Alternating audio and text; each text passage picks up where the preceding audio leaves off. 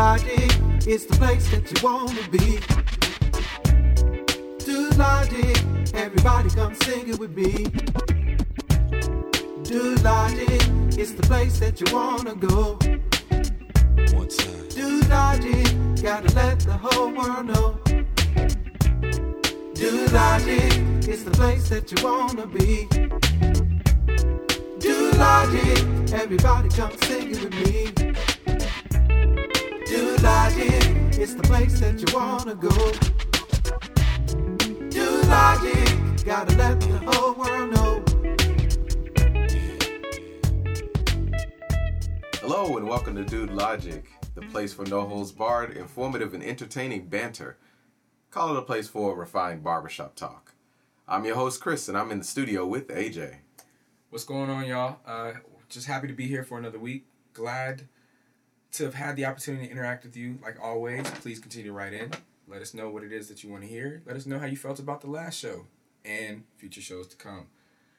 Uh, Chris, Ladies, we we got four four um, great young men here, Yeah, right? uh, right? Yeah, yeah. Four. Uh, four of us in a room. Four. Yes, That's a lot. that's a lot. A lot of men. A lot of testosterone. Lots of One place.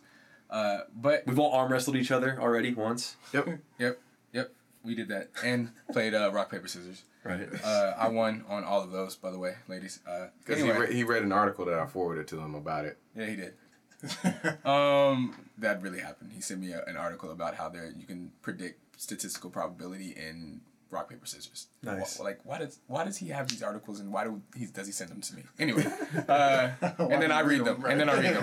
Right. Um, no, but we we we're at that point in the show, Chris, where I think you wanted me to go ahead and introduce our Yeah, other yes, I did, All yes. right, so coming to the mic in this podcast today, we have a new person to the show, uh, an old friend of mine from college, and this gentleman's name is Control. What's going on, Control? Welcome to the show. How are you doing today? I'm doing well, man. Thank you for having me on the show. It's uh, definitely a pres- pleasure to be here, and uh, look forward to doing some great things and uh, adding some great feedback.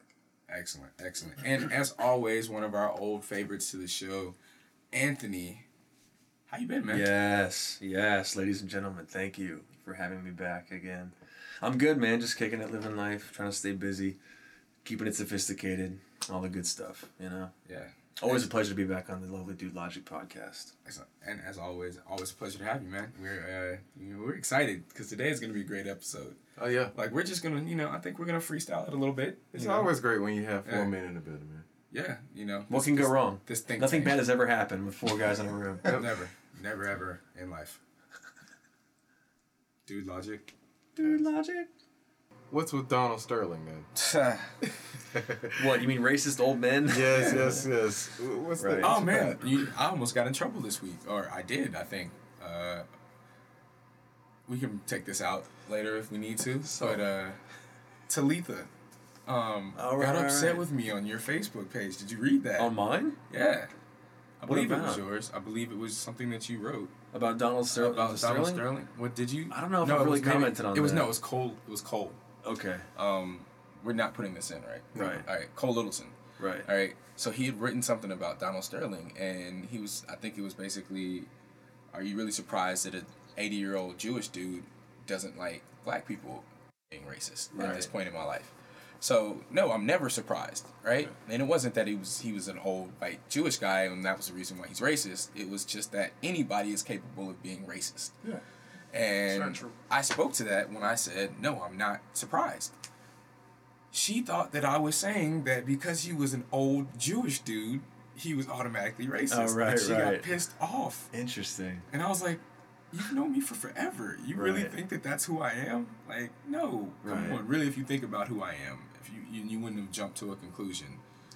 That's that's a good Like point. I was just listening to somebody they were saying that like uh, we had to learn how to uh, deal with people based on you know what we know about them. You know what I'm saying? Like even if you say something that may offend me or it sounds offensive to me, like I'm like okay AJ, I know just from what I know of AJ, he doesn't necessarily mean that. You know? Right. Yeah. And uh, sometimes we lose sight of that. Yeah. Sometimes we just respond You know, it's Yeah. like, oh wait, you know, you offended me, or what you said is Yeah. offensive. The classic adage is we judge our our own actions by our intentions and the actions of others by their behavior. Yeah. So when Yeah. we when we see what people do, Yeah, we like, oh, this is what you meant. We judge that. But when we do something and someone judges us for harshly, we're like, oh no no no, I meant to do this. Yeah. And so that's the that's the classic uh, trope. So my a, a question was posed to me, and the question was, um, the reaction of the commissioner to let go. Um, Adam Silver? Sterling. Was Yeah. that was that right? I mean, was that like Yes. was that it was appropriate? it was appro- yes Right. overwhelmingly appropriate people have to learn that they can they cannot conduct themselves in certain ways uh, and think it's okay to with, within the society anymore so yeah he had to respond to that and So does this and this is and, and just beyond just human nature and and wanting to placate people who are deservingly upset right it's a business yeah, Donald that's- Sterling became point. a liability to the NBA. Yeah. You're going to. I mean, you saw how many sponsors dropped him immediately. Yeah. That's that's revenue that the NBA is going to you know trickle to them, and it's like if we keep this guy, people are going to start to say we're not going to deal with the NBA, and they start losing money. So it's like we got to cut the cancer out immediately Right. and fix it. so this is a result of Olivia Pope was helping the NBA. The- That happened. That happened. okay, yeah. Scandal's not on the show. Yeah. You're cutting that out.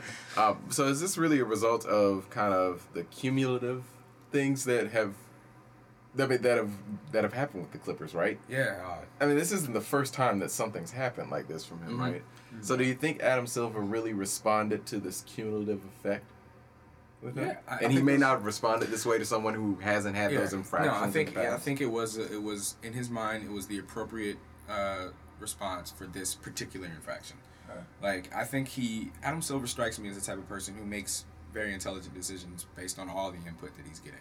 Um, and I, I believe he, he really thought about this long and hard and felt like this was the appropriate way to respond to Donald Sterling in this situation. Like, You know, I heard somewhere in the news that it was. It, they said that it was not. Um, uh, it the the basically the overarching thing that kind of s- that sums up the story is that it's a classic example of freedom of speech, but not consequence-free speech. Yeah. Like mm-hmm. the guy said what he wants. He can say whatever he wants to say. Oh, yeah. No one's going to arrest him. He's not going to go to jail. He's not going to be sued for it. Yeah. But it's not without consequences. Like no one's infringing on his freedom of speech, but you can't you can't just say whatever you want and not have your business, your employer react to it, Yeah. or the people you're dealing with. I mean, they have an interest in keeping their image and brand a certain way, and so if you violate that, then you're I mean you're done. Kareem Abdul-Jabbar actually spoke on the matter. And Right. I didn't. he- I saw him briefly. I Yeah. didn't hear what he said, but And uh, part of what he said, he was like, you know, he blasted the other the, the woman involved.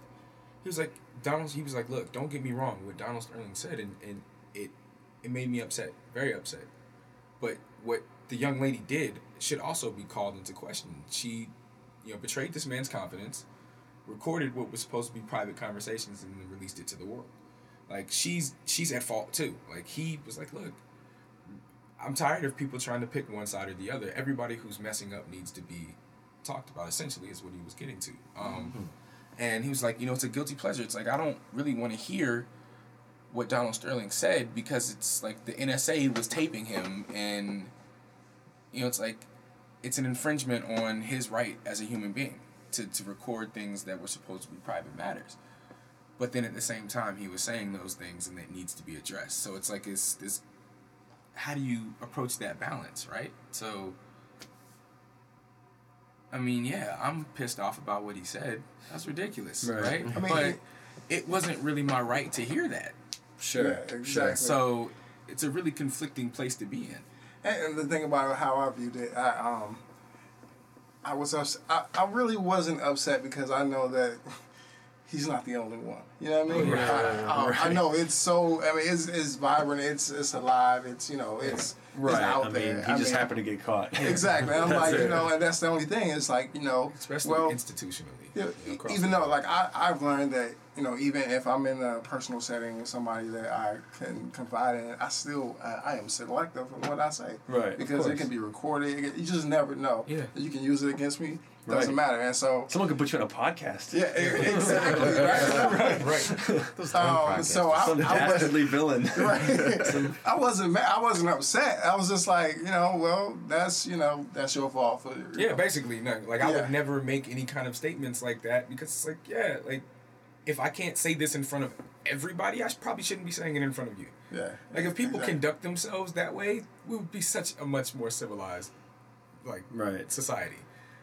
But I mean, everyone does have things that they want to tell people that are Oh, yeah, like you can't say them in the world. I mean, Yeah. if everyone was fully expressed, like there would be some did that, disasters. they'd all be Bill Burr. right, right. I mean, there are things people say in the privacy of their own homes that they couldn't legally say in a court of law, and Yeah, they could be uh, walk out in shackles. Like, Like, didn't Louis C.K. have a bit where he talked about wanting to murder his his, his girl or something like that? Like where he's just like, some there are some things that I think that people just don't need to hear. oh yeah, uh, yeah. You know, it's the it was the funniest bit. I was like, "Come on, dude, are you serious, Louis? Like, you're really just gonna go into a complete description about how Right. you thought about murdering your girlfriend?" I mean, it's like, but that's the thing, though. And again, like stand-up comics here? are a whole different breed. But if you t- but talk to a police who works the murder beat, or talk to a reporter who Oh, works the murder beat, talk to a nurse or an EMS person, they have really dark senses of humor. Like they Yeah. will joke about things that in most polite company is like, Yeah. oh my god, what did that person Because just say? Right. because they because they have to do that to get through it because Yeah, they right. see the worst of the worst like they see the dregs of society and so the laughing to keep from crying. exactly Yeah. hundred percent that The main topic. man strength, you know. Yeah. Just kind of talking about that dad strength in Yeah. the sense of like Where we can go when when we're pushed beyond our, our limits, where it can take us. that primal Yeah. need to Yeah. protect that kind of thing the inclination to you know guard your young that sort of thing the, yeah, yeah Yeah. in different Or to even just where it exert your up. manhood, like Yeah. uh, you get pushed to that point where it's like, I all right. We actually spoke on that earlier today. We're talking about Chris because Chris is the type of person that is very slow to anger. It takes a lot. It takes a lot to build up, build up, build up, build Right. up. But once it's pushed past that point, it's like a tsunami being unleashed on anyone that he directs his anger at. Like it's you don't want to be there. Like once you push somebody past that point, it's like I, as a man, I feel that this is past the point of you being able to like you can't disrespect me in this manner without me having to respond in some manner. sure and I think we all have it, and it's all a different level. You know, it's like for me, the thing that would set me off is if you threaten anyone that I love, like it's a it's a switch instantly. I go into protective mode and I will take out anything and anyone that threatens the people that I love. But you can mess with me all day. You can talk all kind of craziness to me. You can say whatever you want to me, and it's not gonna make me like feel the need to respond. But if you threaten anybody that I love or care for, it snaps. It's that it's quick. It happens.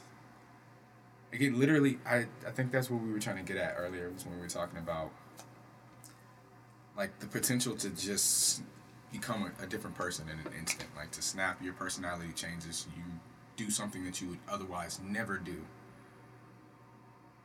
And then when it's all said and done, you don't even realize you're like, oh wow, I didn't even realize I could go to that place. Hmm.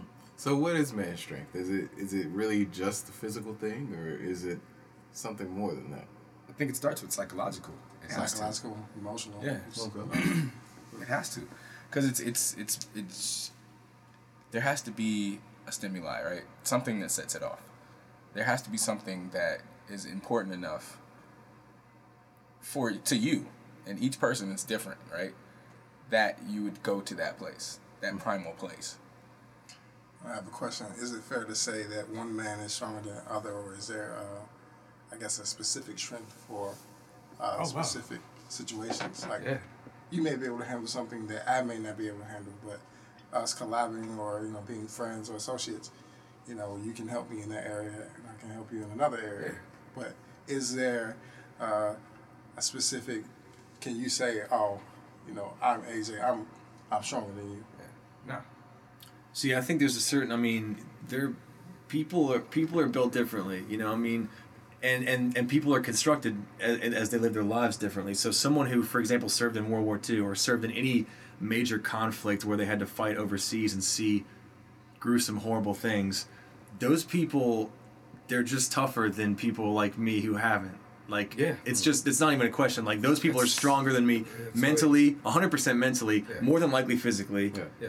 and that's and that's just i mean you look at some of like kind of the genetic freaks of like athleticism who do really well someone like michael phelps or someone like you know Jon Jones, the MMA fighter Yeah. now, who's just killing everybody because he's a genetic freak. Or like his, he has an eighty. He's, he's six foot four. He has an eighty-eight inch reach. Yeah. It's like Yeah. some people are just built differently. Yeah.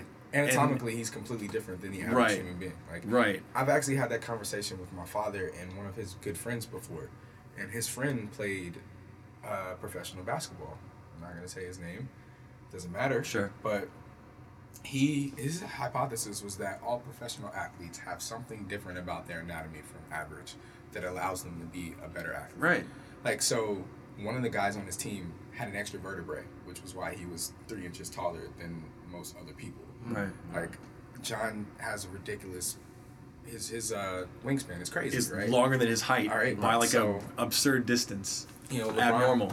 LeBron James is six foot eight, weighs two hundred and fifty pounds, Right. and still runs a four five forty. Like there are these But see, that's the thing. freaks. You think about it, the, how important genetics is. I have a, a Yeah. friend who's a who is a, a, a, a kind of a master's degree in kinesiology, and he knows mm-hmm. all about human movement and stuff like that. He says fitness and your ability to be strong, to be fast, fifty percent of it is genetics, almost right off the bat. Yeah. Half of it is just the cards you're dealt. LeBron James, if LeBron James is six foot two and 160 pounds, he's not LeBron James. he's not. He's just not. I mean, he when you're He's when you're Iverson. fortunate enough to have right, exactly right.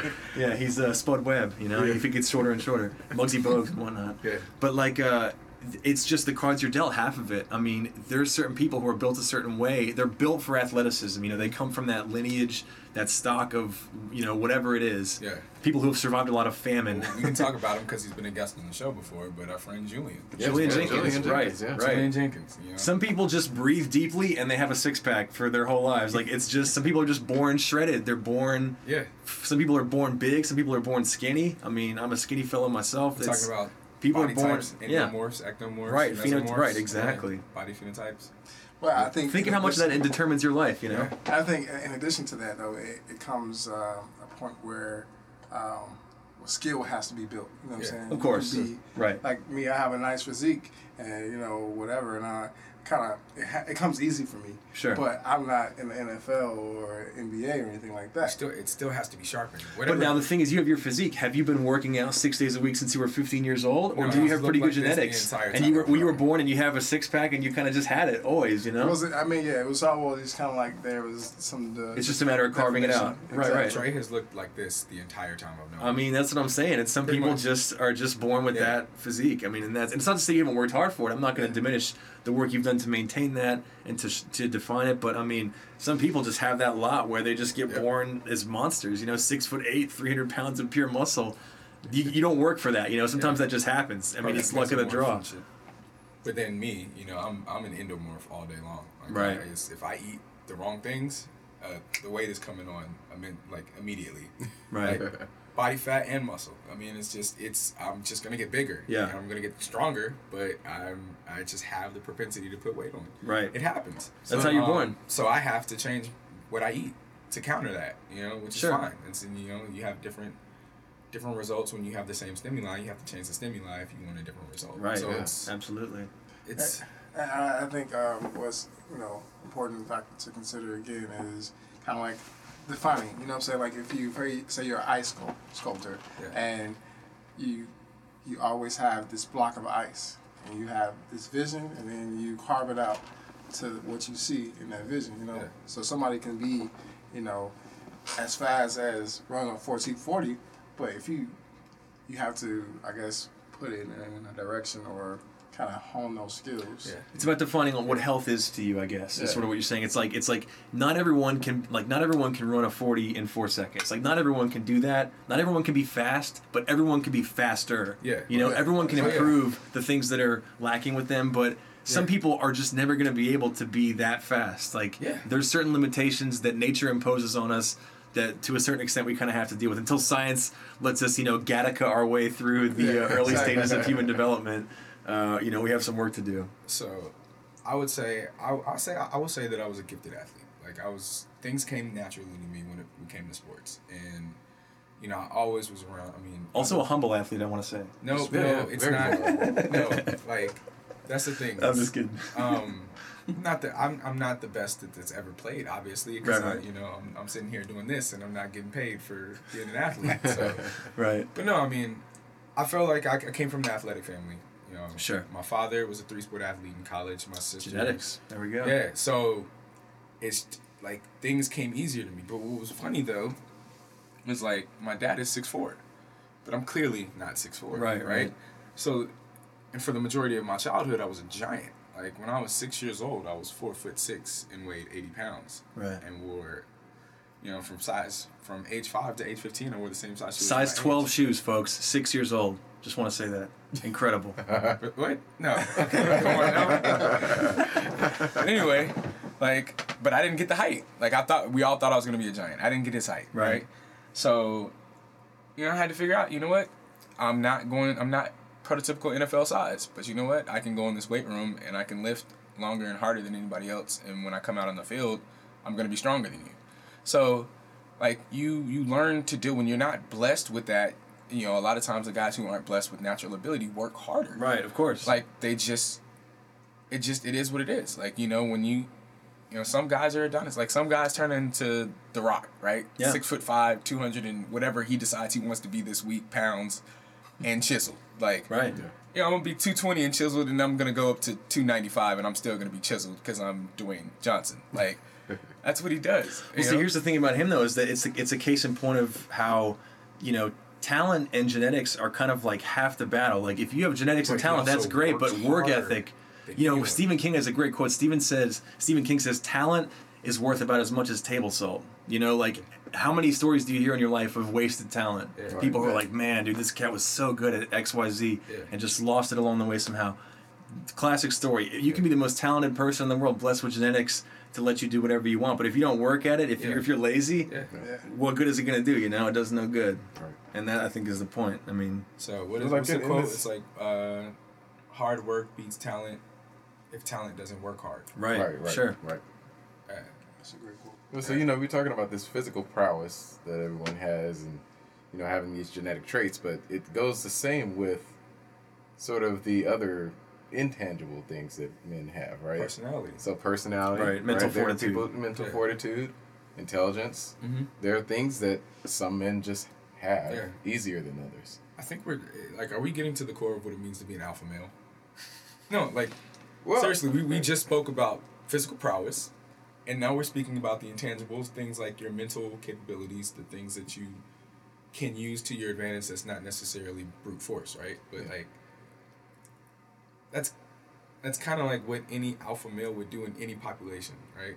right, he might not be the big if we're using gorillas, right? Like he might not be the biggest gorilla, but he's large enough, and he's also intelligent. So Right. like, at the end of the day, he was more cunning than the other guys, right? But so he became the alpha male. But then there are other populations of animals where the smallest guy, the runt, somehow becomes the alpha. right, You know, it's it's the same type of thing. Like you might not be physically gifted, but you have these intangibles that allow you to work within this system better than anybody else.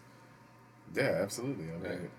So would you rather have the, the physical aspect or the more so mental, the other things you can't see, the intangibles? I think it's it, it comes to for me it comes to to with everything in life it's balance right?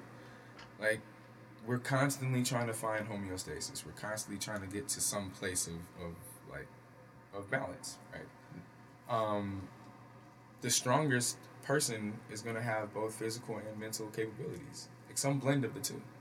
It's never going to be the strongest the physically strongest guy in the room or the most intelligent guy in the room. It's the people who have a little of both, enough of both, right. to really be able to use their strength in an intelligent way. But you are saying this from the perspective of what our society deems as being acceptable. Yeah. So if you're in a different society that values other things, Mhm. then it may be that there's more of the physical influence there Yeah. in terms of being the alpha male. And so, I mean, that's a subject that we probably need to, t- need to touch on, right? Wow. That there are different societies, even within our general society. when I just where when different you things are made that- valued. That point, what I thought of was think about somebody making the transition to prison. Hmm. You could be a big shot in society, Right. but you go into the microcosm that is the prison world, and you no longer have any power or strength or influence, and you are now the lowest person on the totem pole. Hmm. Imagine what that switch would be like for you. It takes it to a more primal place. You know, Yeah. when when Chris was talking a moment ago about it kind of it's it struck me as like the metaphors that we use to describe alpha males over here, where you're just like, oh, the alpha male is the leader of the tribe, the leader of the pack, who goes on the hunt and spears the lion. It's like there are societies in the world where that metaphor is what the actual alpha male does. Yeah. Like there's like you know look at sub-Saharan Africa where the alpha male really is the dude who has to be the most aggressive on the hunt. Yeah. Like the guy who has to get the, the biggest boar or or and who gets the spoils of women. Yeah. Like the metaphors that we use here to describe like oh you know a guy who works really hard at his job and like you know earns a little more money than all of his friends. Like that's the alpha male, cool guy at the bar, but like.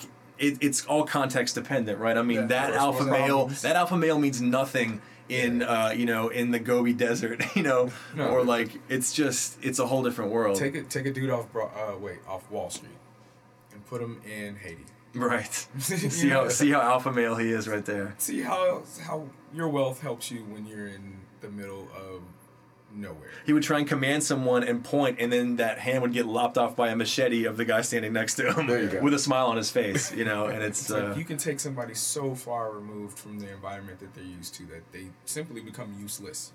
right. You become someone else. Like you, you are burdened at this point because Right. you can't hunt, and so now we have to hunt for an extra person. They can't pull their own weight, Right. like in a, in a different society. I mean, people talk about like, oh, this guy's like he's a rich guy in a small town, so he's like a big fish in a small pond. It's like everyone's kind of a a, a big fish in a small pond, you know. Like no one, no, the biggest, most ha- happening hopping dude in New York City may run the town, but you know, drop him in Senegal. Yeah. Yeah. Or drop him in Sierra Leone and see how much, see how commanding he can be. Uh, Drop you them know, in some neighborhoods in New York. Right, drop him even some other neighborhoods in New York. Yeah, right, yeah. either some drop him into downtown Detroit, you know, at three a.m. and see how much see how much influence he's able to exert in that circumstance. You know, so yeah, alpha male, that whole it's concept. Crazy. Well, you know what? It's funny 'cause Context it- sensitive. It, it reminds me of the episode that you were on our Bizarro episode number thirteen. nice, The zombie apocalypse comes. What do you do? What's your plan? Right. classic. Remember we talked about Classic all of a sudden people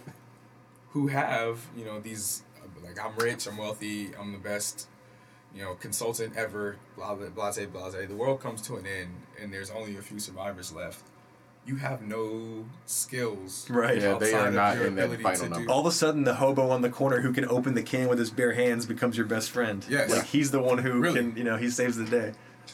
So my question would be, as a man, and you know other men kind of coming into their manhood, like should you seek to be the alpha male, or and or do you seek to be the alphabetical male, where you can be A through Z? I consider myself a classic beta male. I'll just be honest right now. I think I'm a beta male in a room full of alpha males. Like, I'm I'm I'm not a physically imposing dude. Like I'm just a tall, slender slender fellow.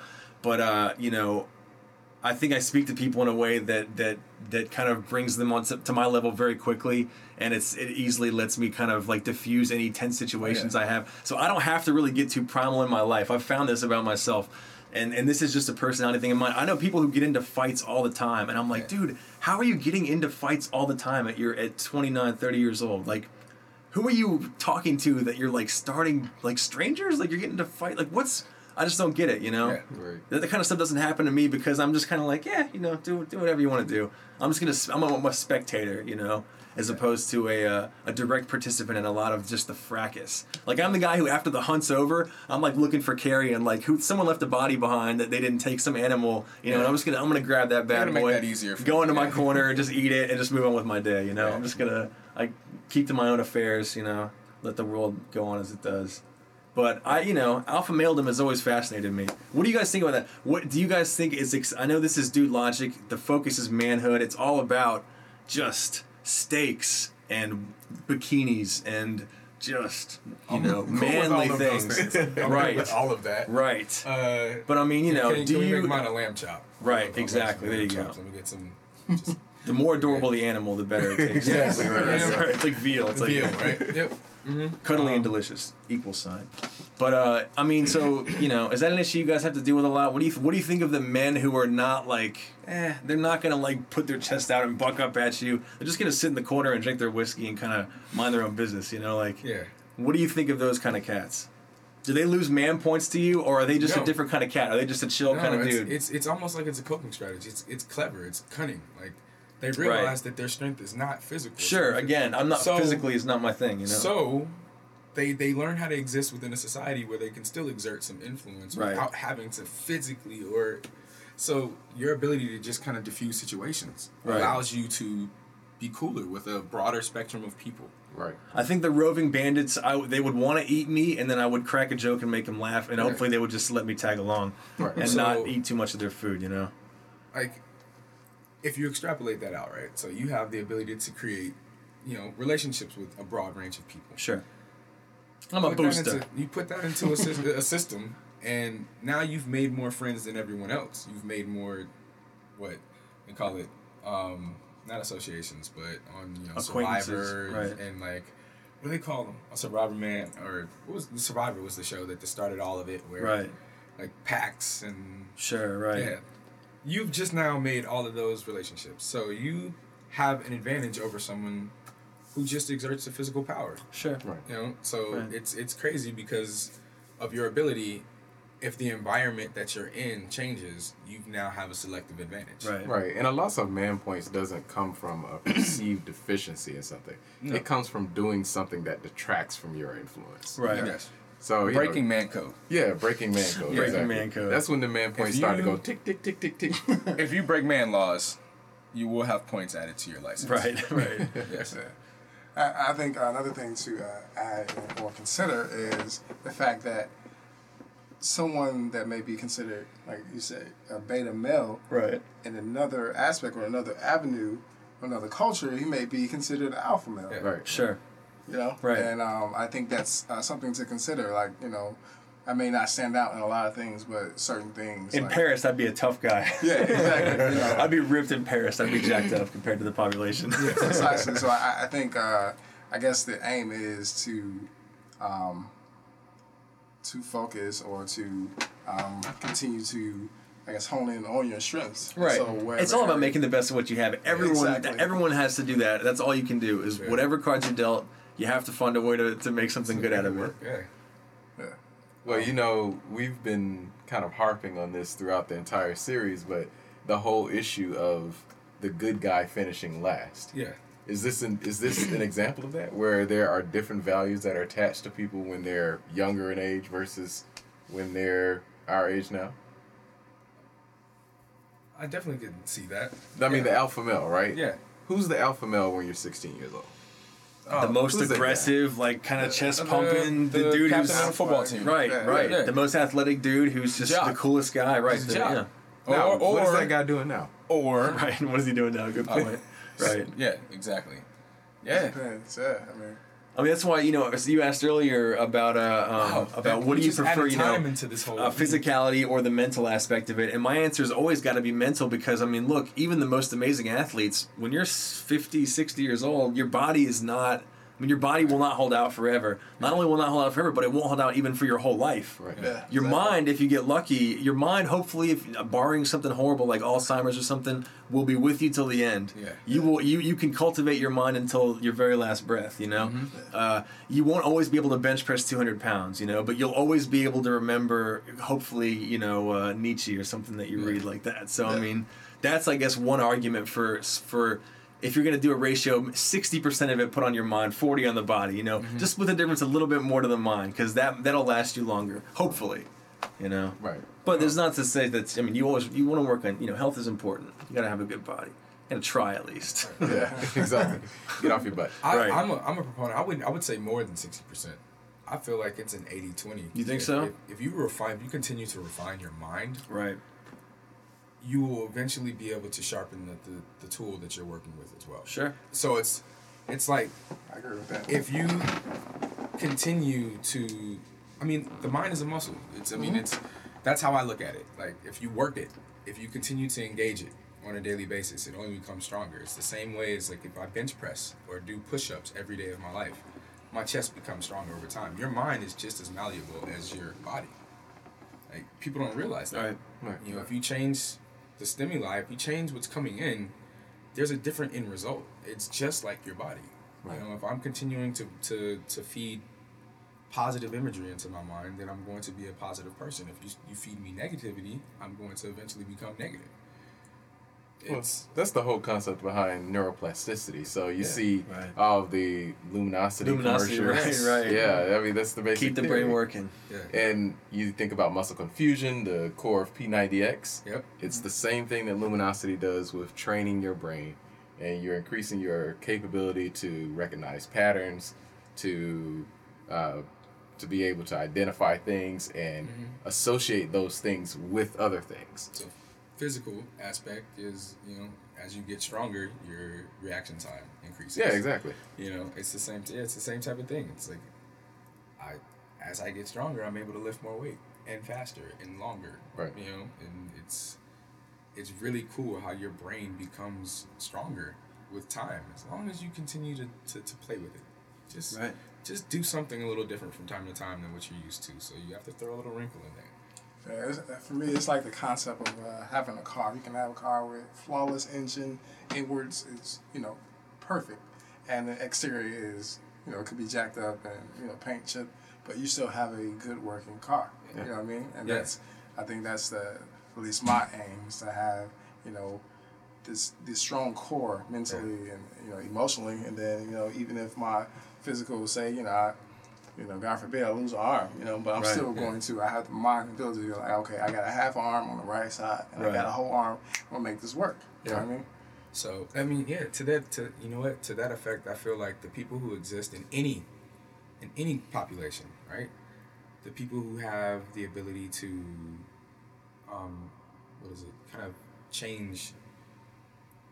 In a in a in a environment, so Renaissance man, person a jack of all trades, you know, like no matter what situation you put him in, he's going to adapt. That was what I was looking for. People who have the ability to adapt are always going to be the strongest in any society. Right. I feel. Well, from a scientific perspective, you're talking about natural, Natural selection, selection. right? Chameleons always win. Yeah. Yeah. exactly. Yeah. Natural Right. selection. Uh, If you can look like a rock when you're next to a rock, then you'll make it out of the rock. So uh, this, I mean, this uh, topic is pretty funny because I was uh, playing football in high school. Uh, had a you know really don't crucial say. game, right? I had a really crucial game that it was tied. Like you know, seventy five percent of the game it was tied, and so towards the fourth quarter, um, we end up winning, and, and so they asked the quarterback. It's like, hey, you know, reporter was like, hey, what happened? What what did you all do differently? And so the quarterback was like, well, you know, we, we made adjustments and, you know, we made adjustments to the adjustments. And he said adjustments like 27 times. and we were all laughing, like, really? He just said adjustments like over 10 times, man. so you adjusted the adjustments. I Yeah. see. you know exactly. I, I think, yeah, I think, like you said, the ad- adaptation or adapting and making those adjustments. You know what I mean? If you see something in area you're flawed in your direction or the angle, then you change your pursuit. Yeah. Right. I gotta give you a quick anecdote about me and Anthony when we graduated from our high school. Uh, when we had our our commencement speech, and the president at the time used serendipitous or serendipity like 47 times in one speech. Good. It's like, dude, Yeah, it's like he had just discovered the word that morning. It Was, was the like, this is day the of best my word I've life. ever heard in I my had life. to use this today. serendipitous occasion, serendipity. It was like, oh, Man, I'm getting really happy. I don't know why. it's like there was so much serendipity, it almost bled into multiple religions. I was like, there's going to be Hindu gods here, there's going to be Greek gods here. There's so much serendipity. It's every god in the pantheon is going to be involved because he said the word 60 times was- in the course of uh, 500 Yeah, word yeah. speech. It was incredible. I, Yeah. it was a Now, feat. that reminds me of a word at Morehouse. one? Religiosity. Religiosity. Religiosity. Religiosity. Classic. Yes. Love that word. Oh man, that was our freshman year. Yes. Being- Okay, so uh. Trey over here went to, to Morehouse with us. So Yeah. that's that's the um the link there. So when we talk about our old Morehouse stories, it's and you have plenty of them for days when you go. Yeah, pretty much. Yeah. Oh, I know Morehouse cats, man. Morehouse gets vicious. I- I've heard some of the, I've heard some of the legends. Oh, yeah. I know how you cats do it. Savages. So, what life lessons have you learned to help you become an alpha male or beta male or whatever you vi- you envision your place in society being? Like, what has really shaped that? Has it been your influences in your life? Has it been just you going through things and learning that way? what do you think it was? I, I guess it's a blend of birth uh, of both um, nature and nurture. Okay. So Yeah. Take it back there. I think. I mean, I, I feel like people who were blessed with more gifts out the gate have an advantage. You have a competitive advantage, and if like we talked about, if you can continue to refine that, it only becomes greater. So, the the people who were born with certain, you know, um, they were intelligent, high IQ, right? Also physically have prowess, you know, strong, intelligent guys. Um, but if they have people in their lives that cultivate that, you know, like I had parents who were amazing and they pushed me to do everything and anything I wanted to do, right? If you have that type of supportive structure around you that can nurture your gifts, it only makes you a stronger person. Um, whereas the complete opposite, a person who's born low IQ, not physically gifted, uh, and then doesn't have anybody to help them become a better version of themselves, and they just fall to the wayside. You know, um, yeah. Does that well? Did that answer what you were, you were saying? Yeah, yeah. It's Yeah. a combination of influences and life experiences, Yes. right? Yes. How about you, gentlemen? I'm always I'm always inclined to there's a part of me that understands the importance of genetics both physically and psychologically and how how that plays into what you are and who you are just from the from the get-go from birth. But then you look at I mean you you realize the importance of experiences and how your experiences shape you when you think of someone like think of someone with a crazy awful story like Helen Keller for example, someone who's Oh born right blind, deaf and mute Yeah. Yeah. like the thing is that person according to nature that person just dies very quickly. In Because- 300, that baby gets thrown over the right cliff. right those are the babies that are still kind of aborted in places like china and the, i mean that's this is the kind of thing that people i mean nature doesn't want anything to do with beings like that. Mm-hmm. But being surrounded by one or two people who thought this kid is actually really smart. Somehow we were able to determine this.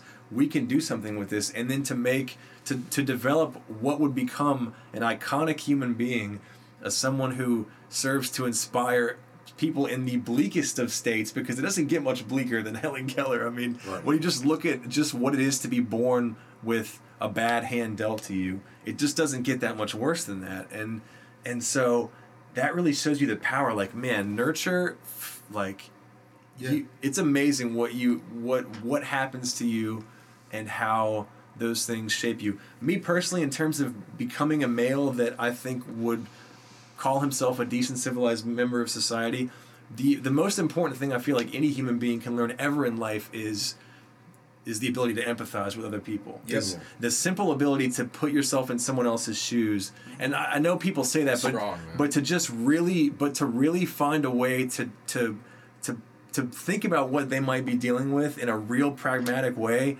which is not easy and it takes i feel, I feel like that takes years of kind of Yeah.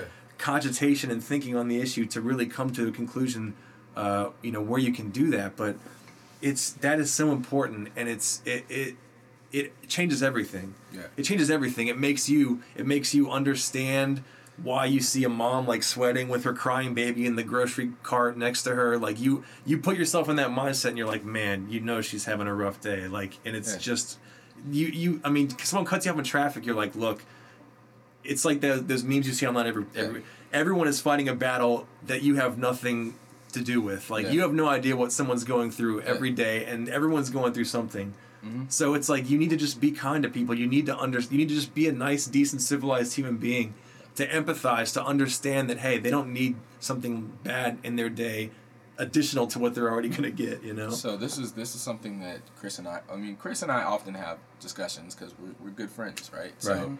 this morning we were having and compatriots in about- podcast uh, this morning we were having a conversation uh, with Chris's aunt about politics, Right. and that kind of goes to it. I feel like people's political philosophies are are determined by how much empathy they have for other human beings. sure Like people make decisions based on how they feel about others. If they value themselves more than they value others, their political philosophies will change to suit themselves. But Do you if think it's the degree to which they value others, or do you think it's different ideas about what that that? Because okay, you think I- obviously you can say something like Democrats and Republicans have very different ideas about what they feel benefits society? people, right? Yeah. So the Democrats, the case is always made that they have a more empathetic viewpoint Social towards agenda. the plight of the poor, towards the plight of minorities, Yeah. all of this stuff. Now, but conservatives, they it's not as though now a lot of them may have actually less empathy for minorities and for poor people. But some of them, I feel like the ones who are trying to do decent work in the party, I know they're few and far between these Yeah. days, but they do exist. they th- they're trying to to empower those those minorities and those poor people in the way that they think makes the most Yeah. sense. But it's just so the intention is the same on both sides, but it's which way actually makes more pragmatic sense to solve the problem, Mm-hmm. right? So what do you think about that? I mean, do you think that the intentions of some of these people are good? It's is it the level of empathy they have, or is it the kind of empathy that they have that changes how they you I know how they vote Wow. or how they believe? That, that's a, that was a great point because you definitely have to think about the kind of right? So the way that a person is raised determines how they see the world. Like if you're a child who was raised in a, in a household full of KKK members, right, right? right. Certainly, a little color will You- be. Uh, You believe that you. by hating someone who is black or Latino or something different than you, Jewish, right, right. that you're doing the right thing and Sure. passionate about it. no one's told you different. because you've been taught nothing different. But someone raised in a completely different environment thinks that that's crazy. You know, and like it's wow. So Yeah, man. I- actually, this brings up a Nurture, topic. like the way you're raised really changes your viewpoint. It changes the way you see the world. It do you- changes what you believe empathy is. Do you Right. always accept what you? I mean, I know that um, influence and your surroundings play a big part in how you respond to the world. Yeah. Uh, but is that always the case? Like, can you be, you know, what I'm saying, can you be around evil and still respond in a positive way? You know, what I'm saying, can you grow up? Right. So that's you know, my I think point. that, like, that that speaks to us us growing up. Like you just you said it. Like as you grow up, right? yeah. So now each one of us, you know, we're all about you know, thirty, right? Um, We're at that point, and I feel like who I am at thirty is completely different than who I was at twenty, and you know, like I think I've built a competitive advantage as I, you know, and, and the thing is, I I'm at a point in my life where I don't have to change who I am. I'm very comfortable in being who I am. Right. So, you, it's just like there's no longer the need to conform. You're just yourself, and let you let everything else fall in, as it as you should around you. Like, I mean, you see people who are disenfranchised with any any position that they work in. Oftentimes, are the funny person, the person who's like cracking jokes about what it is that they're existing in because they're miserable. Like, Yeah. I mean, this is what you, you, you go through. I mean, like, Yeah. you know, I try to, I'm always laughing and smiling because, I mean, I've seen some crazy stuff in my life, you know, Yeah. just in, you know, 29, 30 years. And I'm just like, you know, I have to, I have to laugh. Like, I have to have fun because life is short. And it's like, I've seen some crazy stuff. You know, I worked in some crazy places. I worked in OR and, you know, just regardless, I, I've seen so much. And it's just like, man, I really have to, you know, balance this, this Yeah. out, you know. yeah. I think a big part of developing that emph- empathy that we were talking about earlier is like is getting a good taste for what true human suffering looks like. Mm-hmm. And when you work in a place like an OR, Oh, like you see it, or when you just when you s- watch documentaries, when you study, or when you go visit third When world countries, when you travel. abroad- I mean, right? When you, you see that see it kind of stuff, you just see like how good every. I mean, the poorest. Most impoverished people in this country have it better than some entire countries. Yeah, like there is like poverty in Haiti looks very different than poverty in Brooklyn. Yeah, you right. know, Yeah. and like it's not even close, quite frankly. Same with India, same the Middle East, Africa. Like there's parts of the world where people are suffering every single day, inescapable suffering. And it's like when you have that under your belt and you just have even a sense of that, how can you ever have a bad day in America? Right. You're like, man, my burger, my burger was overcooked. It's like, what kind of problem could you ever have that even compares to what some people deal Did- with every single Did day? you have to go and kill that burger for yourself? Right, today? right, right, Right, right. It's like, oh, they didn't knock on the door and ask for our arms and heads today. Awesome, you know, like that's a good day in my Yeah. opinion. You know, like that when that doesn't happen, I go to sleep with a smile on my face. You know, Yeah. That's good. Because people have to suffer. I mean, it's incredible. Yeah. It's incredible. I mean, you know, for me, I felt like I've always been a grateful person for the things, the blessings, and the gifts that I've been given in my lifetime. Um, You have to be. Yeah, I- I think, and that was because I was I was taught appropriately. My parents, grandparents, people within my church, people around me. You know, like I had influences in my life who shaped that, and they said, you know, be grateful. And I always felt like I was a grateful person, right? But you still take for granted things. And the first time, you know, when I went, to, I got the opportunity to study abroad in Martinique, mm-hmm. and I realized mm-hmm. that people were living with a lot less than what we live with here Right. that changed my worldview completely. Like overnight, I was a different person.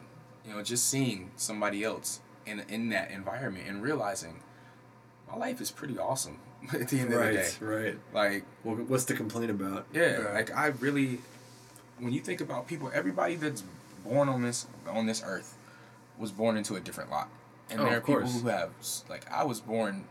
I'm in. I got to be in the top one percent. Oh, dude, anyone, anyone just born in America, first off, is Yeah. awesome right off the bat because that's a huge leg up right there. Right. Yeah. And then you know, like how you how it goes from there. If you're born into a wealthier economic class, it's like, oh my God, you just got the biggest gift any human being could ever imagine. And people don't even realize. That's why it's amazing when you see like really snobby rich kids. It's like you just don't even know how good you have, like how lucky. How I mean, I know you think you got this far by yourself, but you really didn't. No, which is why You really didn't at all.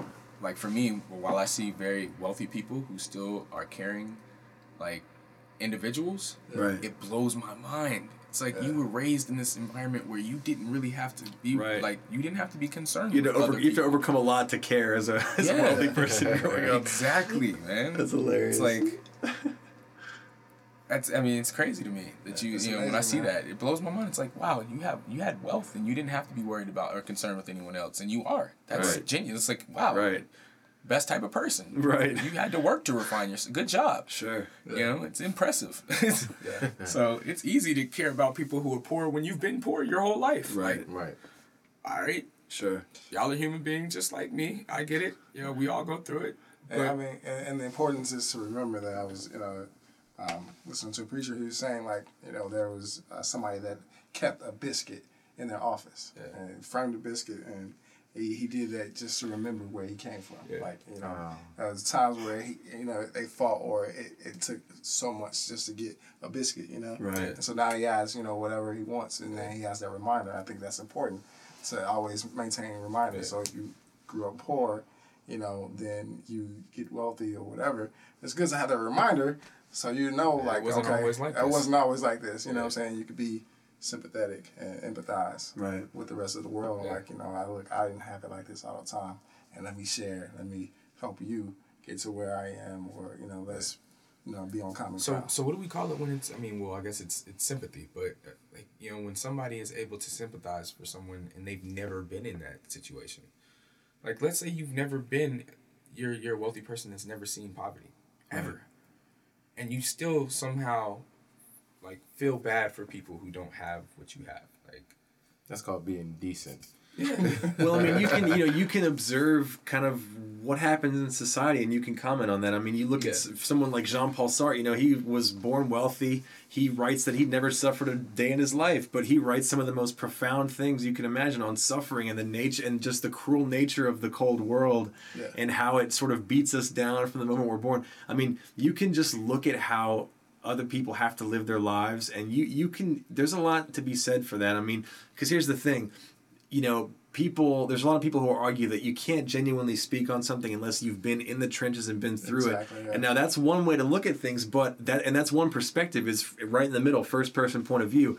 But there's a whole other perspective, which is that third person observer who Yeah. looks down objectively and tries to tries to get an overarching narrative of what's going on here. And Yeah. and that's I feel like not it's definitely not as important as being in the thick of it because you never get better experience than practical experience. But beyond that, I mean, having someone to sit down and talk to you about their practical experience, Yeah, I think almost as good. You know, yeah. It's just- It's- it's just it helps you perform that, get that perspective. You know, It's just as good. That's what I, I view. What that's my connotation of wisdom. Right. You know, I'm able to talk to you, and you can tell me some things that you've gone through. I don't have to go through those things, and I think Likewise. that's just as important as experience. You know what I mean? I think sometimes we fool to believe that oh, I have to experience this, and no, I don't really need to know or experience the you know what it is like to shoot crack. You Right, If you right, did right. that, and you know your life got messed up, and you regain your life that's cool. I'm gonna learn from that, or you know, whatever. It could be, you know, whatever. Right. It could be relationships. It can be any aspect of life that you've gone through, and I can gain wisdom from, and not have to go through that. Sure. You know, I may still go through it, but I have the option of not going through, and I can know, like, okay, he touched a hot stove and he blistered. right. It's like all about face. gaining just- information, yeah. right? Right, Yeah, information. exactly. See, it's an untenable just- position because if you think about it, when you have you, you know, your experience. Um, ah, never mind. Go ahead. Sorry, I didn't mean to interrupt you. I, well, I just wanted to, to point out, like, I'm sorry, I just wanted to bring it back, but Anthony just brought up the exis- existentialist philosopher Yeah, Jean Jean-Paul Paul Sartre. Sartre. Yeah. Oh, okay. on Dude Right. Logic. Right. It's you an know. epic moment, y'all. This happens quite often. Though, yes, right? it does. You Dude know, Logic I- keeps I it actually- philosophical. Yeah. When I studied at Middlebury, I, I did actually I actually did a paper on Jean Paul Sartre Nice. and you know in French, which was interesting. Uh, How about you recite that paper to no, us? no, Dude thank Logic you. first. Logic. No, thank you. Uh, that was the most. I think my brain has never worked that hard in all of my life. Like when you're trying to decipher a language. Sartre's other tough than enough in English. other than your own, and Right. then he's of he's this gigantic mind of a man. Like Right. he's just his views, his thoughts, his it's so far expand like expanded outside of the realm of normality. And then I'm reading it in French, Yeah. and then having to translate. It was like my brain was just like I can't do it after I was The done. problem with philosophy is they make up their own words. First off, Yeah. Second off, they have no sense of punctuation. They, they're paragraph-long sentences it's that just are just a like a stream series of consciousness. series Yep. of semicolons and hyphens and commas and just like It's they're like E. it's- Cummings, it's no no capital letters. I'm Right. just doing everything lowercase. and You have to figure it out. Like really, Exactly, Really? madness. Shout out Childish Gambino for using E. Cummings in one of his lyrics. Shout out to shout out to E. E. Cummings, incidentally. Tremendous Yeah, author. yeah, yeah, Yes. for being evil. Shout out to Jean Paul Sartre too. Yeah. Classic. The Urban Dictionary word of the day is That's crazy. But back to So, so guys, I was thinking about, yeah, yeah. I was thinking about, of course, the Urban Dictionary word of the day. You know, bringing that in and whatnot. Okay. And I realized that we had one in week thirteen, the bizarre episode that was perfect for this episode. Oh, what was that? Going man beast. Man Beast. Oh, Yeah. Man Beast was a great one. Man too. Beast. Yes. So what is that? What does that mean? You know, this is my first time, but Oh, Break it down. Yes. Oh no, we got to go to Anthony. What was Anthony Man Beast? Man, yeah. So yeah, Man Beast described like uh it was basically like a kid who reaches puberty way early and just like shoots up into just like a vicious beast of a man. Yeah. And then and then you know whatever activity he's engaging in, he just like hyper drives it because he's like full of just testosterone and Yeah. vigor and sweat and all that stuff. And so yeah, he goes Man Beast. You know. yeah. I, I, Oh, I did y'all just see takes that it Pee Wee down. football game today? The kid went Man Beast on him. That's right. Exactly. I, I knew this guy. Let me see. He was sixth grade. He had a full beard, and he was about uh, 5'11", 6 foot. yeah, that was Julian Jenkins. right. Already had like a credit score and shit. Fourteen. Just like, Yeah, wow. it's just like what? Like you have a license, and you know. well, I think when we started uh, seventh grade, Julian came to Woodward, and I think Julian was six foot one when we Oh, were wow, in seventh okay. grade. Right. It's like, yeah, you're different than the rest. of Again, I mean, you know, they say all men are created equal. It's tough to make that argument when Yeah. someone like that walks in the room. You're just like, jeez. yeah. So, so I see why Julian brought up that uh, that word, right? oh, Blibbit. Live Yep. Yeah. Live it. Yeah. I forgot well, about that. We did the next episode. It was kindergarten red shirt. You, Yes, it you think he was. was one of those? Oh yeah.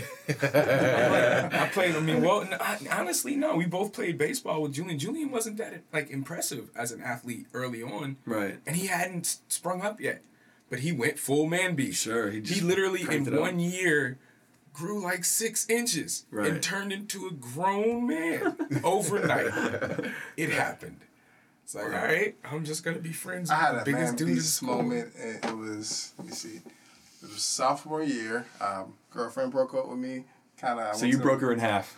Right, yeah, exactly. I, with my bare hands. Oh, smash! right, right. yeah, Nerds just killed it. Yeah. Nerd moment. and so the day she broke up with me, I went home. I was upset, emotional. Did hundred push-ups. Never did hundred push-ups in my life. Right. So then, uh, this is sophomore year, and then that summer, I guess next couple of months, I gained twenty five pounds, and all turned into muscle. Man beast moment. Man beast. Four, like two more inches. I was already like five, you know, five nine, five ten. I grew to six foot. You know what I mean? It's just man beast moment. Like twenty five pounds muscle. That's beautiful. yeah. It's amazing what testosterone does for And, you. yeah, Exactly. And then, you know, everybody looked at me differently and she's like, Oh, what happened to you? I was like, Oh yeah, I've just been working out. And my boy You know, me just been working out. Yeah, Yeah, you know. just been working I just- Working man, out. beast in there, though. Man, beast. Yeah, I like it. I love that. That was. I'm trying to figure out. Like now, you two are, are like you're talking about your man beast moment. I'm trying to figure out what mine was. What's your man beast moment, AJ? ah? I, I'm I'm really having a hard time. Like I mean, I would say, man, Right. I, I know you uh, since you know freshman year. Yeah. And I would say post college. You know what I mean? Like you know, you you Ah, lost yeah, over eighty pounds. You know what I mean? And Right. you're in it's the a weight late room. bloomer. You know what I'm Yeah. saying? Right, right, It's cool. I mean, it happens. You know what I'm saying? Hey. And it happened for you. And sometimes man beast moments. You might have. We'll have. I think a multiplicity of man beast moments. Moments. Right. Yeah, Yeah. yeah. It's not just one moment. Everyone But has you know that. what? But I think it's it's already inside of you, and you just Yeah. you have to find it. You have to harness the man beast. Find the inner Yeah. man beast. Yeah, There exactly. you go. Why don't we Harness your inner man beast? It's, it's like Harnessing the the- Incredible Hulk. Harnessing the inner man beast is a new philosophy that we just coined here on Dude Logic. Right. Yep.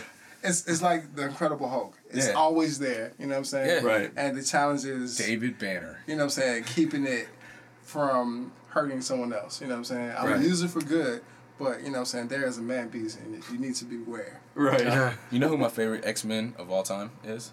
Beast. Beast. Nice. Dr. Kelsey Henry, Grammer? Dr. Henry Hank. Dr. Henry Hank P. McCoy. Right. Yes. Nice. But I mean, yeah, I just love that. Uh, like, as he was, he was the what, like the most intelligent person in the Marvel universe besides probably Professor X, right? Mm-hmm. Right. Like, he's a brilliant dude. You know, incredibly athletically gifted. Like, but then he also stands out in the crowd. Like, Yeah. he doesn't. And then once he actually harnesses or, or really gets to the point in his in his life where he accepts who he is as a beast, he stands out in the crowd. He then only blossoms. It took him a long time to get to that acceptance, though. He was he hated. He tried to change back to his normal human form. Right. Was never able to do it. And then one day he was just like, you know what? Screw it. This is who I am. My favorite part of Beast, the glasses. Oh yeah. It's like he's a beast monster, but he still has to have that 20/20 vision. He can't he can't just go full beast mode. He's got to have some, you know, That was that gotta was keep his specs on. Yeah, that was who made that choice. Right, like, very there's strange. a costume designer somewhere who did that. Who made that choice for Right. X Men: The Last Stand. Like Kelsey, you're gonna be wearing glasses today. All the just the whole time, Yeah. no matter what, I- even during action scenes. And going to this whole concept of man beast, it, you know, it's almost like the, your your version of alpha maledom. Right. You know? It's like everybody has that. You know what I'm saying? The last day Yeah. that I completed Shaun T's insanity program, that was Yeah. my probably man beast moment. That was Yeah. like three Ah. years ago. Oh, man. And I've made I it through both that. months of that hellacious workout program, and I was just like, like I had this Yeah. moment where I just like felt like a like a monster. Yeah. you know? Yeah. All right, so actually, I, I remember my first. I, I would consider my man beast moment, right? Nice. And and what's crazy about this? Oh man, don't hold this against me. I have to give credit for this man beast moment to my sister. Nice. Yeah. All right, I was on a traveling track club in Atlanta, um, called Quicksilver. My sister just happened to be my coach this summer. Um, so the end of the story is that by the end of the summer, I had lost thirty five pounds and was two inches taller and was running four hundreds, and I had never run before in my life. Starting like fast forward, but let me tell you how we got there. My first day at track practice you know, I'm trying to, to make new friends, you know, make sure people like me, all of that, you know what you do when you're meeting new people at Right. 13 years old, 12, 13, right? And I'm just trying to stay under the radar. Just don't do anything stupid. First day, just get through it, right? All right, we had to run trails. Like, in order to be able to, to practice your individual event on the team, our coach made sure that everybody could run three miles under a certain time for your age. So you conditioned every day until you got to the point where you could do that. So my first day, and this is an AJ who, when it was time to run the mile in PE, I was telling Coach, yeah, I'll see you when I'm done walking. Like, for real. I actually Right. did that. Like, I was like, Coach, I'm not running. I'm going to walk this Nice. whole mile. And he was like, all right. like, that was the kid that I was. I was like, I'm not running. I will play football and baseball and every other sport all day long. But you want me to just run around a track over and over again? I'm good. Like, I was that kid. I was trying to find a place in the track where I could light up my cigarette Yeah. so I could finish and, up. then, and then it was like day one. They're like, "Yeah, you're gonna run four and a half miles of trails today." And all right, so that's where I'm at. I'm going through this, and from the track where my sister was, there's only like one clearing where you can see people from the track. Like, but this one little place between the trees and the trails that you're running, that she can see someone. Well, I don't know that this place exists. It's my first day. right. I'm running and I just can't run anymore. And I start walking. Oh. And Like I'm bent over. I'm I can't catch my breath. I'm about to pass out. This is like terrible. Worst place in the world. Yeah, you came from school, so you're sweating like cafeteria Yes, milk and right. just shame together. so my sister sees me from the middle of the track, yells loud as all hell. AJ, get your fat ass from behind that tree. oh, God. right? Meanest shit anybody could ever do to a 13 year old kid. Of I love my course, sister right. to death, though, right? Because Oh no one's self-conscious about their weight at 13. I mean, Oh, it was terrible, right? But by the end of the summer, she had whipped me into shape, and like I, she got me to a place where emotionally I was a stronger person. I could deal with shit that I couldn't deal with before that. So Right. it's like all of a sudden, at the end of the summer, I'm in better shape than I've ever been in, and people can talk shit about me, and it doesn't bother me anymore. Thanks, sis. Right, Like that was my first man beast moment. Uh, having my sister tell me to get my fat ass from being man beast. Wow, a man beast moment And then- inspired by a woman. And then I yeah, mean, and I think that happens a lot. Yeah, It does. I mean, Yeah. you know, you think about every most most great men, they have that great woman, woman behind that, them. You know, what I'm saying to push them into that man beastity. You know what I Yeah, yeah, yeah. And um, I, th- I think it's important. I, that's one thing I want to bring up. It's Man like- bestiality, right, guys? No? No. Okay. No, no, no, not going there. Okay, anyway. but I, I think women, you know, what I'm saying like they play a very vital role. You know, what I'm We saying? need to like, write a comedy show. That needs to Yeah. happen. man obesity. But yeah, Just in case um, anybody in Hollywood's listening. Right.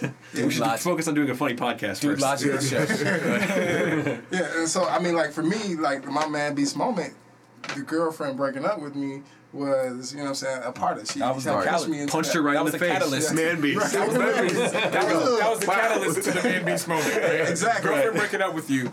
My sister embarrassing me in front of all these women that I'm trying to get to know day one Exactly. was my moment. It was Right. like, oh, sh- I mean, if you I gotta do better. it, you have, you know, what I'm saying from time to time, you have many man beast moments per year or time, Right. you know, per a lot of time, whatever. Like for instance, attending Morehouse sophomore year, I was inspired to take classes at Spelman. You know what I'm saying? Yep. The women, just in general, the female species inspired me to be a man beast in, in my classes. I mean, I was getting A's. I was, you know what I'm saying? You know, I was answering questions like.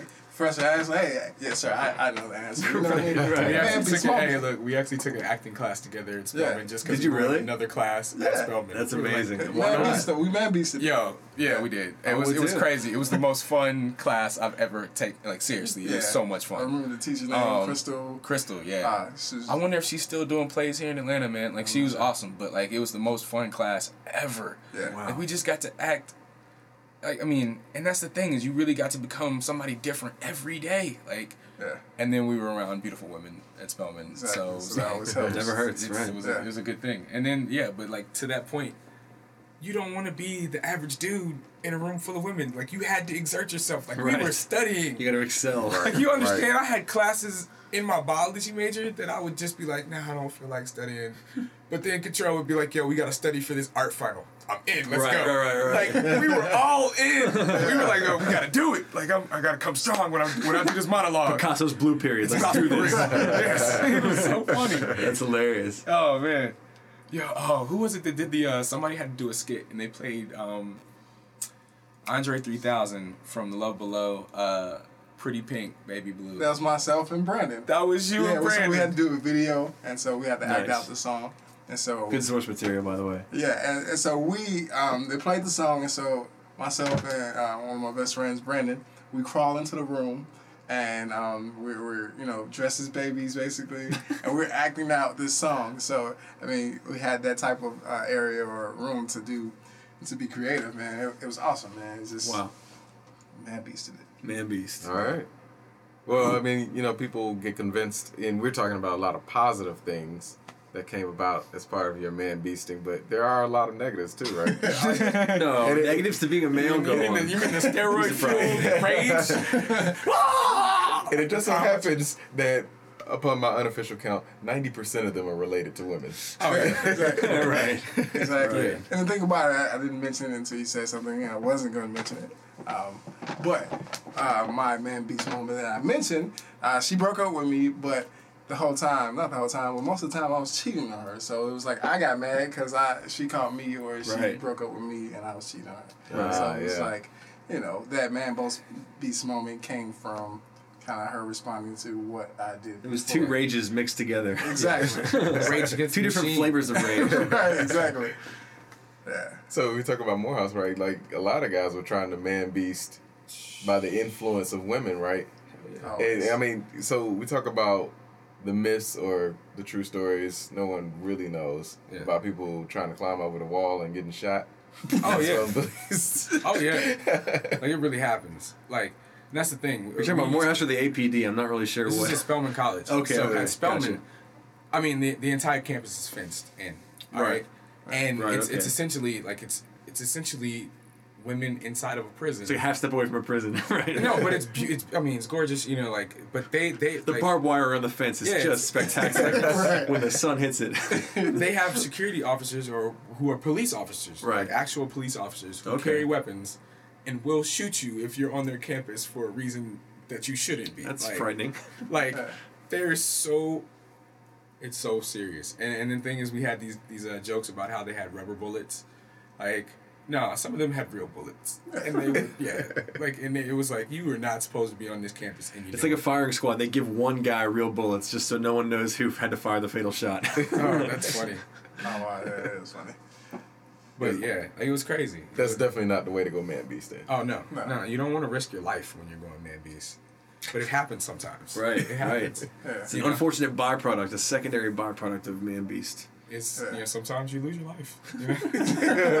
A lot of man beasts have It's an fallen. inevitability. sometimes you go jump off a five story building, and you, and the parachute don't doesn't survive. open. Yeah. So is a negative aspect uh, of man beasting is that would that can be considered Risk. uh, man beasting or Oh, is man, like yes. is that like man baby like you know so you're going the opposite way? right you're going the opposite Right. you know you're reverting you're going the wrong way Hey, that might be our, our new Urban Dictionary Oh, word wow. today, huh? Control just brought that uh, man babying. Man, Man, man, baby. Man Right. babying. Yeah. yeah All right, so uh, that guy who just broke up, or his girlfriend just broke up with him, and all of a sudden he's now, you know, crying in a corner by himself all the time. Can't go out to meet new people. Like that dude, he reverts from being the positive, you know, assertive dude that he was to this like insecure, like I don't, the world sucks person. right That would be man baby. man Like, man, man yeah. baby yeah He's having his man baby moment. yeah you need Yeah. to uh, uh, be a lollipop Yeah. and a security blanket you know? man baby man, baby. Which sometimes ends up becoming a new chick. Exactly who then becomes a casualty because he's like, ah, thank you for helping me get through this process. It's a vicious cycle. It is. I'm a man now. I don't need you anymore. I'm man beasted again. Yes. Man beasted again. I'm man. Be- I'm now. All over, going all through over this your so it's an ebb and flow of man babying and man beasting.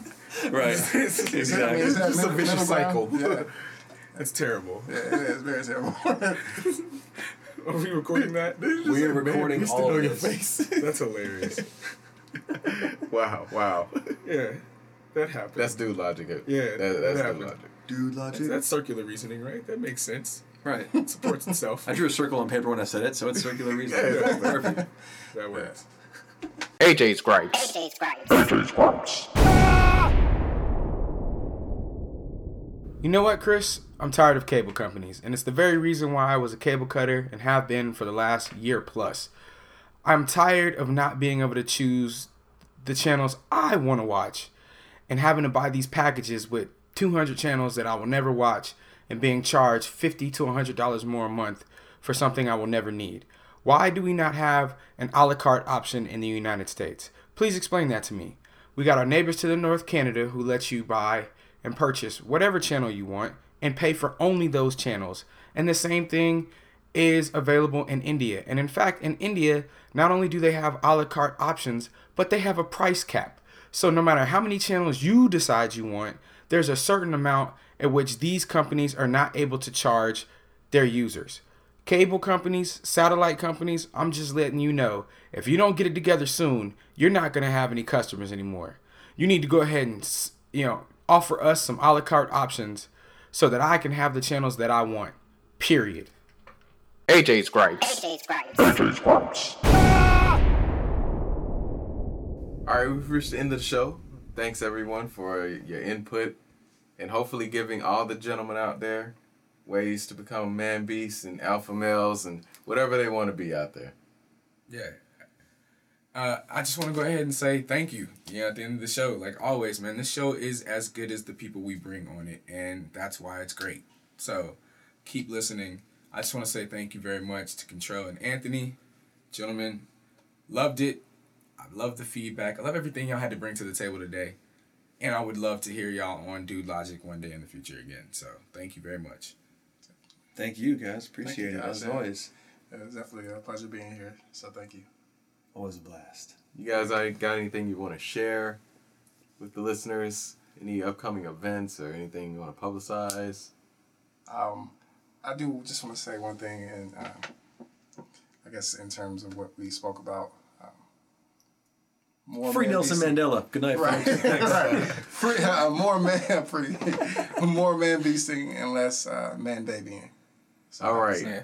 Okay. I like that. Yes. I have nothing to add. I'm That in is on Dude Logic, right Yeah, there. yeah, that is There, you, there it is. Dude logic. What was it? What was it that uh, P Diddy said for a minute? A minute? Uh, no, was it no bitch assness? That's exactly what you just did. More man beasting, less man babying.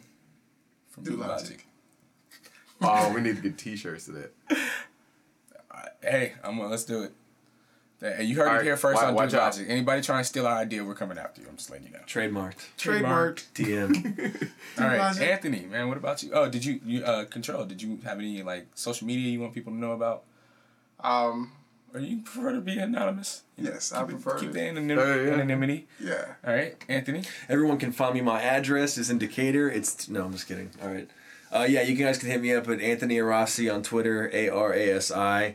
You can listen to my music at Anthony Arasi Mixing on SoundCloud, and um, all that fun stuff. That's about it. All right, Chris. Where can people find you? Uh, find me on Twitter at CG Skeezy. What was that again? That's at CG Skeezy. You know what it is. Oh, okay, all right. We do this every week. all right. We go through this every week. I'm man. sorry.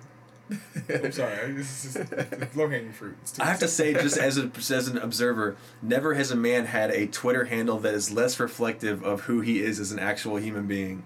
Just the name Skeezy, and then just seeing Chris, it's like he's Such not, you know, totally a total total polar opposite of what his name would suggest. So, ladies, don't be put off by the Skeezy. He's anything but Skeezy. This is what happens when you create a Twitter handle when Twitter first comes out.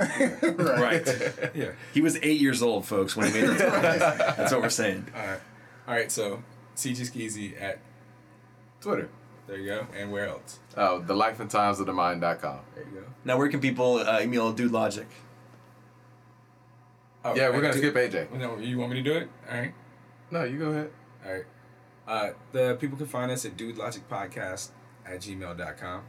Uh, if you want to catch up with me, you can hit me up on Instagram at AJ underscore the underscore trainer. On Instagram, wait, just said that. On Twitter at AJ's Meltdown.